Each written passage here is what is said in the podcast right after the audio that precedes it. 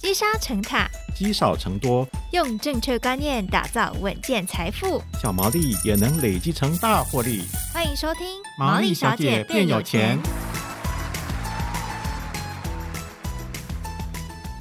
Hello， 大家好，欢迎收听毛利小姐变有钱，我是佩芙，我是笑鱼。哎、欸，佩芙，我问你哦、嗯，你觉得几岁前买房的人会让你觉得说啊，他真的是超厉害的？坦白说，我觉得买得起房的人都让我感到很尊敬。哇，那今天来宾可能要尊敬 double 了，因为他在三十岁前就买房子，而且他还把这个买房子的过程呢，都拍成 YouTube 影片记录下来。是，我觉得真的很厉害、哦，而且我有看了一下影片的主题，其实真的都是一些呃房产小白或者是准备要买第一间房的人都会遇到的一些关卡。没错，所以呢，今天我们这一节就邀请到呃这位来宾呢，来跟大家聊聊这段过程，那也帮这些买屋族呢梳理一下一些买房子的细节，让我们一起来欢迎理财购屋的 YouTuber 冰蹦拉来到节目当中跟大家分享。嗨，你好。你好。嗨，大家好，我是冰蹦拉。好，冰蹦拉，我想问一下，就是您当初在开展自己的买房计划，我们知道要买房之前都是需要一点勇气的，就是你要一路的不管是呃筹这个头期款，或者是看到你想要买的房子，你是怎么样一步一步去建构你整个买房的过程？因为我之前有看到有文章访问你的时候说，你是被代销人员刺激到说啊你买不起了，然后你就真的开始建构了这个过程。这个是其中之一，而且我觉得我觉得代销人员在我购屋的路上帮助我很多，因为他们每一次就是觉得我买不起，都成为我更加赚钱努力的动力。所以 我, 我建议大家，如果现在你觉得啊我钱赚这么多要干嘛，或是我钱赚这么少好累，你就去看房子、嗯、你去看房的时候你就会感受人情冷暖世态炎凉对，但是你又看到了一个原来我的梦想中想要的家是这个样子，因为它就呈现在你眼前。嗯，可是别人真的因为你就是没有钱买不起，所以他这样对你，他也没错，因为他要生活。嗯，对，所以他还需要他卖他房子，所以你就会更加努力知道哦，我想要的目标是这样。嗯，那我最一开始会想买房是因为我是台中人，所以我在台北读书的时候一直都租房子。那大家租房子的时候一定会发现现在房租越来越贵，对，可是你可以租到的房子越来越烂。嗯，就是有那种奇葩房子，然后环境很差，你就会搞得气场很差，家里发霉蟑螂，衣服晒不干。然后我在找房子的时候呢，我就往下一滑就发现哎、欸，我的房租两万块，为什么贷款也两万块？嗯，那我是在帮他缴房贷吗？还是我要怎么样可以拿两万块，然后这个房子是我的、嗯、然后上面不是要帮你试算，你需要两百万头期款，你需要三百万头期款，我就说哇，所以我就差这一笔钱是吗？如果我这笔钱我一样付两万块，我就有房子嘞。嗯，我就觉得哇，这目标好像近了一点，然后就开始去找我的存折，然后翻翻翻，想说诶，怎么没有这个两三百万怎么办呢？我大学的时候就很幸运，那时候就发现了，所以我只要在这个存款上出现这笔钱，我就有机会了。嗯，然后就到处开始去问我身边理财的朋友，然后我那时候做最极端的事情就是我理财朋友就看了我的收入啊，然后我的支出分配，因为你知道年轻的时候就月光族，有多少钱买多少，然后去聚餐啊，买网拍啊，生活中太多开销。嗯，他就说我跟你说，你把你的提款卡给剪掉。你真的剪了吗？剪掉，我不想剪啊，我就在那边借口一堆说那我回家剪什么的。然后我朋友更好笑，我另一个朋友他这也是我人生贵人，他从包包拿出一把大剪刀说哎、欸，我刚好有带剪刀。等一下，怎么会有人在包包里面有一把这么大的剪刀？是不是很奇怪？我现在觉得这个就是提供被安排给我的命运之剪。嗯，他就拿出那把剪刀，我想说啊，都都剪刀有了，我就好好剪掉，就把剪掉之后那那个碎掉的卡片一直被放在我的钱包里警惕我。哦、嗯，因为我的存款就从那时候开始，然后之后我就开始设定，例如说每个月零存整付啊，然后固定每个月存五千，然后收入再多一点就会存一万。然后我那个方法很好，我一直到现在都还用，就是你可以转薪水给自己。嗯，假设你发现你每个月的支出是两万块或三万块，那我固定就是我可能会转三万五。嗯，五五千块是我的日常欢乐开销，所以我每个月可以把这笔钱花完，你就不会有一种。我好像很穷，多衣节食的那种感觉。对，其实他是先先把你需要的房贷、房租、水电、瓦斯、手机费、网拍费用、消费全都算进去了。嗯，然后我可能好，假设三万，我就给自己三万五，然后你都可以花光。可是你每个月就只有这些钱。很多人会遇到一个问题，就是我自己算完以后发现，哇，入不敷出哎、欸！我原来每个月的开销是四万，我的薪水只有三万。嗯，你可能今天听完回去算才发现，哎、欸，我怎么每个月都这样啊？然后你就会知道那我要开源了。嗯，所以这是正式的一个问题。可是当你正视这件事，然后重新规划之后，你每个月就有一种很快乐感觉，是我钱都可以花完。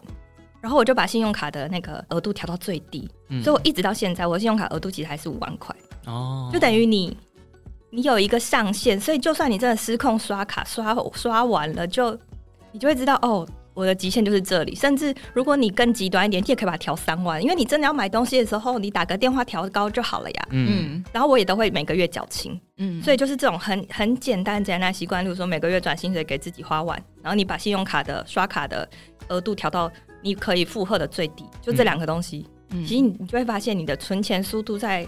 不经意之间快很多很多、嗯、哇，所以是不经意，还不是说，因为很多人讲到存钱这件事情就会觉得很痛苦、嗯、所以你反而是在不经意之间就发现说好像钱就可以相对存的比较多了。我不喜欢存钱痛苦跟让自己感觉到我好穷的感觉，所以我会一直想尽办法用可以有无痛存钱的方法。所以其实有蛮多朋友听完我赚钱或存钱，他就说为什么你的存钱看起来很快乐。就是我一直在想怎样可以存钱存得很快乐，这是存钱的部分嘛。不过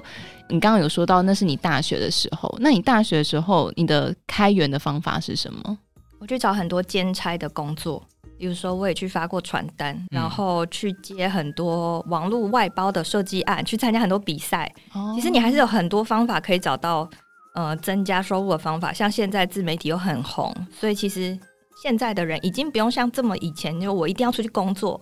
你可能可以把你的技能拿出来用。例如说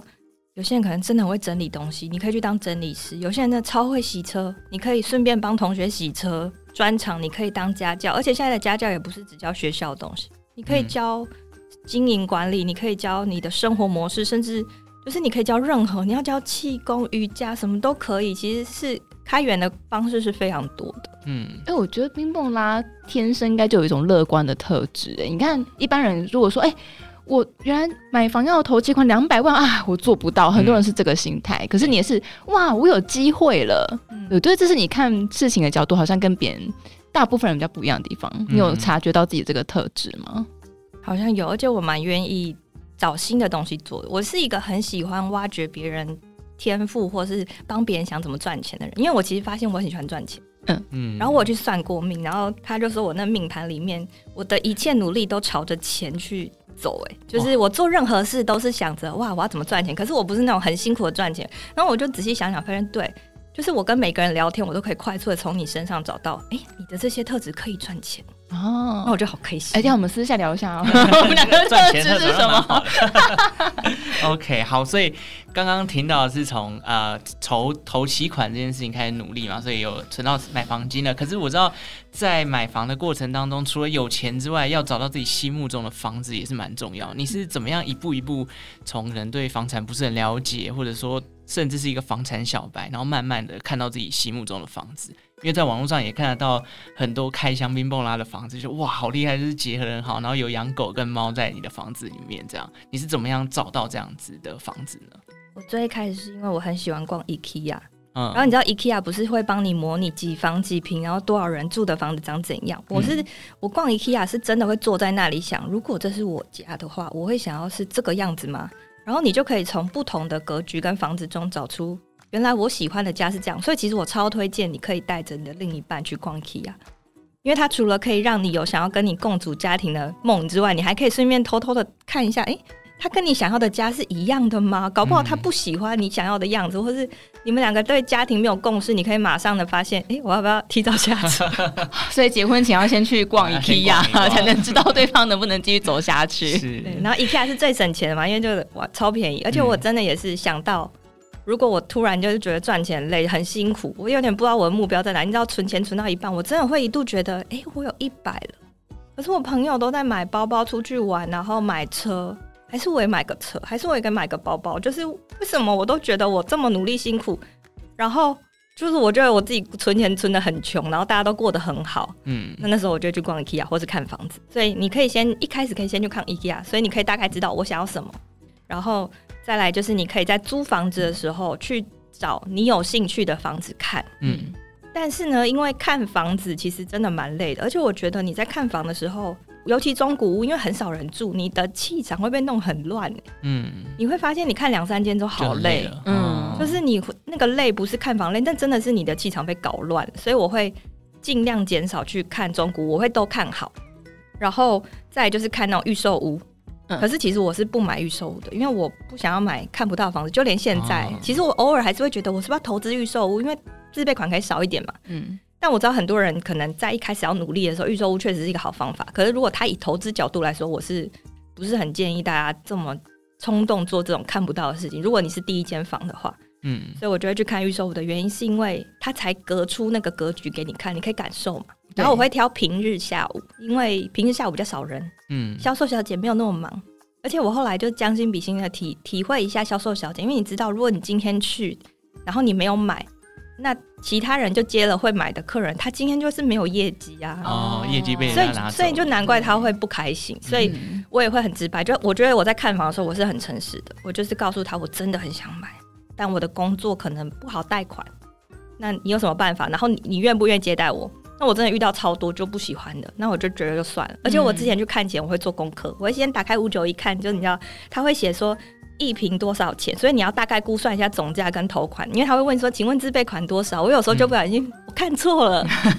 因为讲错金额是不是，一开始你真的没那钱的时候你还是要凹一下嗯，我就会说哦两百，然后他就说嗯、呃，那你要不要去看旁边小一点的，因为我们这边都六十坪哦，那我就想说我没有看到那个六十坪、哦、就是太大间了，所以你要先算好你大概几房几厅，然后爸爸妈妈会帮你，一开始就说哦，爸爸妈妈会帮忙，他比较会跟你讲话啊，还是一个金主帮你。你要先想好一个故事逻辑、嗯，然后你先想好，先去看。但是你真的就不要在那种周末，不要打扰人家。所以我就、嗯、平日下午我真的遇到几个销售姐姐是很认真会带我看，因为她也没事做。然后我看的那个时候景气很差，嗯，然后如果你真一开始，你当然不要看信义区、大安区这种，他一看到你就知道买不起，你可以去看重化区，嗯。然后开始往外围看，例如说哦，你现在如果去淡水看，大家一定都会理你，因为就是很多房子、嗯、新庄可能也很多，我所以我那时候就慢慢往外往外往外，我就看到青埔，然后那时候真的都没有人，我就一间一间，我就搭高铁去，然后用走的，我就走到哪间看哪间、嗯、然后他们就真的会很认真的教我超多东西。所以你不是先排好然后再去，你是先去了之后再一间一间看？我其实连在路上看到这个广告很不错，我也会马上查哦。他手机没有网拍的 app， 我只有五，我就是狂翻五九一，我只要看到，我到现在连看到，然后传单我都会拿，嗯，就只要有传单我就拿，然后看一下什么建商什么建案几坪多少钱，然后大概想一下，然后再把它拿回去垫垃圾。所以你是对买房子这件事情有兴趣？我觉得我是对很多东西都有兴趣，我觉得我对会增值的东西有兴趣，嗯，只要这个东西买了会增值，我都超有兴趣的。难怪算命师会说你的人生都朝着钱在走。哎，那你会锁定，像你当时是看青埔嘛？你会直接锁定在青埔这一区的所有建案吗？还是你不同区域你也会安排呢？我都看欸，因为我觉得现在的工作模式，其实尤其大家在疫情这中间，你发现其实你不一定要在你工作的地方生活，嗯，那你会发现有些只要有专业技能的人，甚至我这些工程师朋友，他们已经可以有越多时间是在家工作，只要他有完成，嗯，那你就不一定要在最热闹的蛋黄区生活啊。那你会发现如果从化区或往外推一点，他的生活环境是更好，例如说公园很多，嗯，人行道很宽，然后没有那么杂也没有那么密，然后你也比较买得起，嗯，然后你的生活负担也会呃少很多，很舒服。所以我其实连那个 Facebook 我加了高雄、台中，然后台北、青埔各地买房社团，因为加那又不用钱，我就会加入。你要把你的生活环境洗成随时都可以看到，所以我就是加了各种买房的社团，然后他们就会一直跳案子出来，我就会大概有个概念知道哦，高雄现在多少钱，台中现在多少钱，偶尔看到我也会去说哎、欸，我有兴趣，嗯，然后我就想一下。所以其实无形之中做了很多的功课，就是虽然不用大家讲的很云淡风轻，可是我觉得你在你的生活当中已经把看房这件事情融入你的生活，所以你久而久之就习惯对于这个东西会有一定的敏感度。我刚刚正想说，对啊，冰风浪已经帮自己营造一个沉浸式的体验、嗯、你整个身心灵都沉浸在买房这件事情当中、欸嗯、对啊，然后 你, 你就把你原本会逛的衣服、包包、鞋子全部都换成房子，嗯，就好啦，然后你逛的时候也很开心。OK， 我想二零一八年的时候宾蹦他是入主到青埔这间房子嘛。那刚刚前面有提到就是、呃、开源跟节流在头期款这一块，那当然除了头期款之外，后续的买房一些费用，呃，我想问一下，就是因为新手买房可能第一时间会想到就是我要买在哪里，我要准备多少头期款，接下来要背多少房贷，除了这些事情之外，宾蹦他会建议新手呃有哪些事情可能是我们忽略到了，然后你想要提醒他们的呢？我觉得最重要的是你在看房的时候啊，他不是会最后会算一个表格给你吗？嗯，你可以很仔细的跟他说，反正我们现在很年轻，第一次买，你就真的就是很小白的跟他说，你可以帮我写出我每一阶段要付多少钱。他其实会连带书费、印花、票税钱都写给你，然后预售屋他就跟你说，今年要付多少，头款付多少，刷卡定金十万，然后每个月付多少，付到什么时候。我那一张回去呢，我会自己用 Notion 做一个表格，这个我也觉得很有用，就是我每一次看房都会记录。嗯，就是我的记录是包含他跟我讲的所有钱，我就把它拍起来，然后放在那个 Notion 表格里。然后我这次看了什么案子，什么户型加车位多少钱，哪一个哪一个户别。然后你统整久之后，你大概就会知道哦，我要准备多少钱，因为你除了第一次刷卡付定金之后，你接下来就要付头款嘛，嗯、然后还有一些律师费啊、代书费，有的没的。然后全部都好了之后呢，你就要找装潢的，然后那装潢又不能贷款，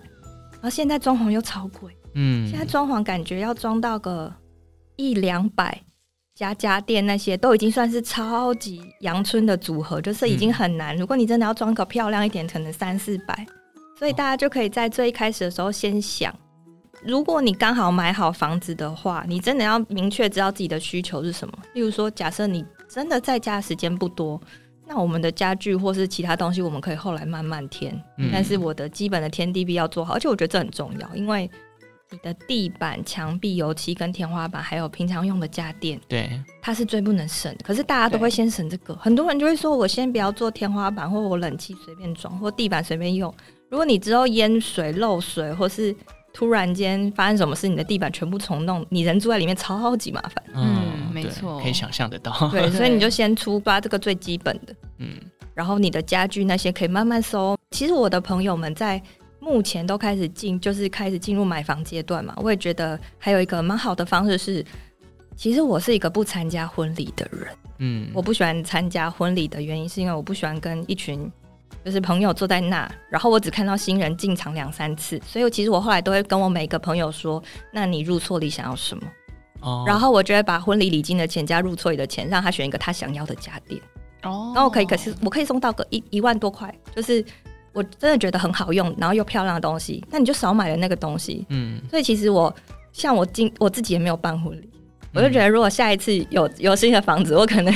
开一个清单跟我朋友说，哎、欸，这这些可以认购，我觉得这很好，哦、因为你很省事，然后别人也不会送一些不要的。对，真的生小孩的时候可以再列一份清单，对，因为大家这样子才可以把钱花在刀口上啊。对对，很实用的想法、嗯，可是你不会被情绪勒索吗？我很爱他，哎、欸，他在和他新家里若有个空气清净机，他看到都会想到我吧。哦、我是我是认真送好的、欸，我把钱全部都送在你每天会用的地方、欸，哎、嗯，对啊，所以跟宾蹦交朋友就会变成一定要买房子，我因为就会有那个入座，我会很开心。对，就他们现在我其实看到朋友开始买房的时候，我就会说你想要什么？嗯，因为我自己经历过这个过程，我知道太花钱了，然后我知道这个小家电虽然它没有很贵，可是。当你家里有好用的家电的时候，你每天回家是很幸福，然后你是会一直用到的。嗯、没错、欸，所以你像你买了第一间房子之后，啊，你先来讲讲你怎么样决定你的第一间房子，就是在你看了那么多之后。我当然是预算先决啊、嗯，你知道五九一预算一拉，你就会发现，哎、欸，我输的预算这房子出现零，就没有符合你需求。而且呢，我后期看久了之后，我其实很完全的知道我需要什么，所以我有一个表，就是一样放在我的 Notion 看房的购物表里面，我就会写我想要所有需求，包含采光、阳台要几个，然后面什么向，然后我要多大，然后几间房，超仔细。我后来有遇到很多房仲，可能就会说，哎、欸，你想看房，那要不要？就是因为房仲也需要业绩嘛。然后我就把我那个表给他，我就说，如果有符合这样跟这个价钱，你就联络我；如果没有的话，我就不看。前前后后这样花多少时间在最终决定？从开始看到最终决定青埔的房子，我应该看了两三四年有哎、欸，我看了很久，我就从大学开始存钱到二十七岁，我是二零一八年十一月签约的，嗯，所以我在这之前真的看超级多，我就是有房我就看，我高雄、台中、台北全都看，因为我阿嬷家在高雄，然后我、嗯、我自己家里在台中，嗯，只要我生活圈范围内高铁可以到的地方我都看，嗯。哎、欸，那我问一个问题，因为你刚刚说你在 Notion 会列出你所有想要的买房条件、嗯，可是出来的结果是零，那所以你会渐渐的一个一个删除吗？不会，我会换到有这些东西的地方，所以我后来换到的地方就是青埔啊。哦，因为我很明确知道我不需要热闹，可是我想要采光跟公园跟很漂亮的动具，嗯、白天不用开灯、嗯，又在符合我预算范围内。我就开始从我生活的台北，是因为我毕竟我之前住在大安森林公园那边。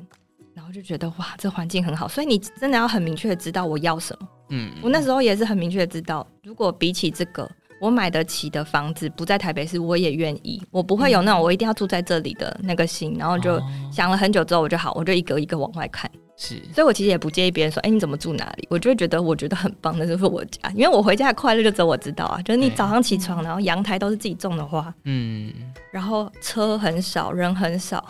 好处也是因为之前都没什么外送，然后也没有什么店家，你就开始突然很会自己煮菜，然后你的生活开销少超多哎、欸，因为你叫不到外送。现在应该叫得到了吧？也叫得到，可是你就会觉得，那我就自己煮就好啦，因为你在台北叫外送很快，你在那边叫外送有点久，是，然后晚上店又比较早关，然后能选的又不多，然后你就会觉得，那我自己煮就好了。相对生活都突然变得很健康。嗯，有自己家之后你，你会发现房子真的会帮你存钱，因为你会认知到你的生活要的是什么，然后你有个归属感之后，你会知道你的钱该花在什么地方。我之前买的那些就是中古的精品包也都涨价了哦，可以换成钱再去换一间房。就是你真的要很清楚的知道自己要什么，然后断舍离的很迅速。当你目标很明确的时候。我是随时可以把这些东西舍弃，然后把它换成我更想要的东西。我是完全不会纠结，觉得、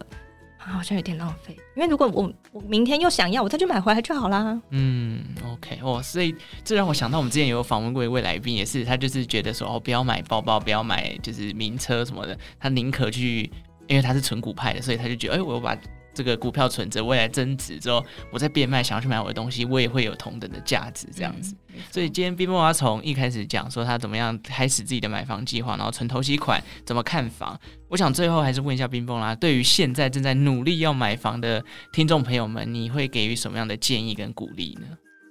我真的觉得，如果你是想要自己住的房子，越早开始当然越好。然后。嗯呃，有一个很重要的心态是不要把你自己的未来加注在别人身上。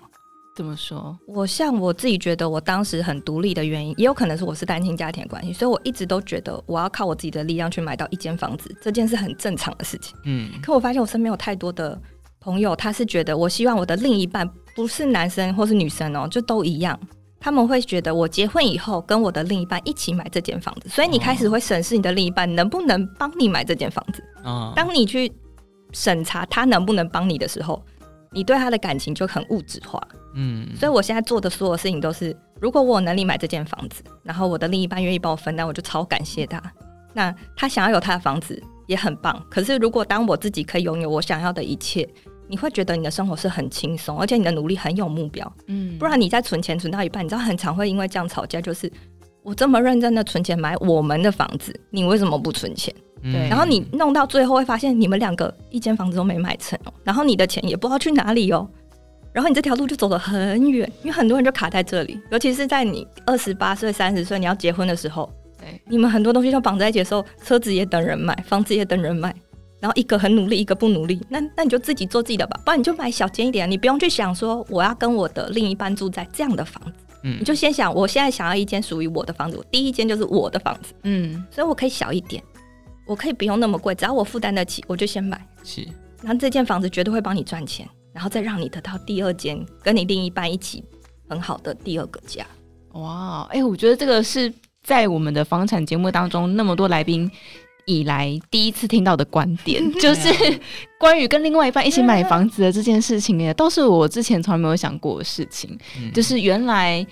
跟另外一半当然有目标可以一起存钱买房子当然很好，但是确实就像刚刚不用帮他说的，如果你都把这个希望寄托在别人身上，就会出现后续很多的问题。对啊，嗯、当是你自己的时候，你会发现你行动超快，你可能明后年就买了，嗯，你有可能今天就是你知道老板惹你不开心，你就一气之下不行，我这年终奖金下定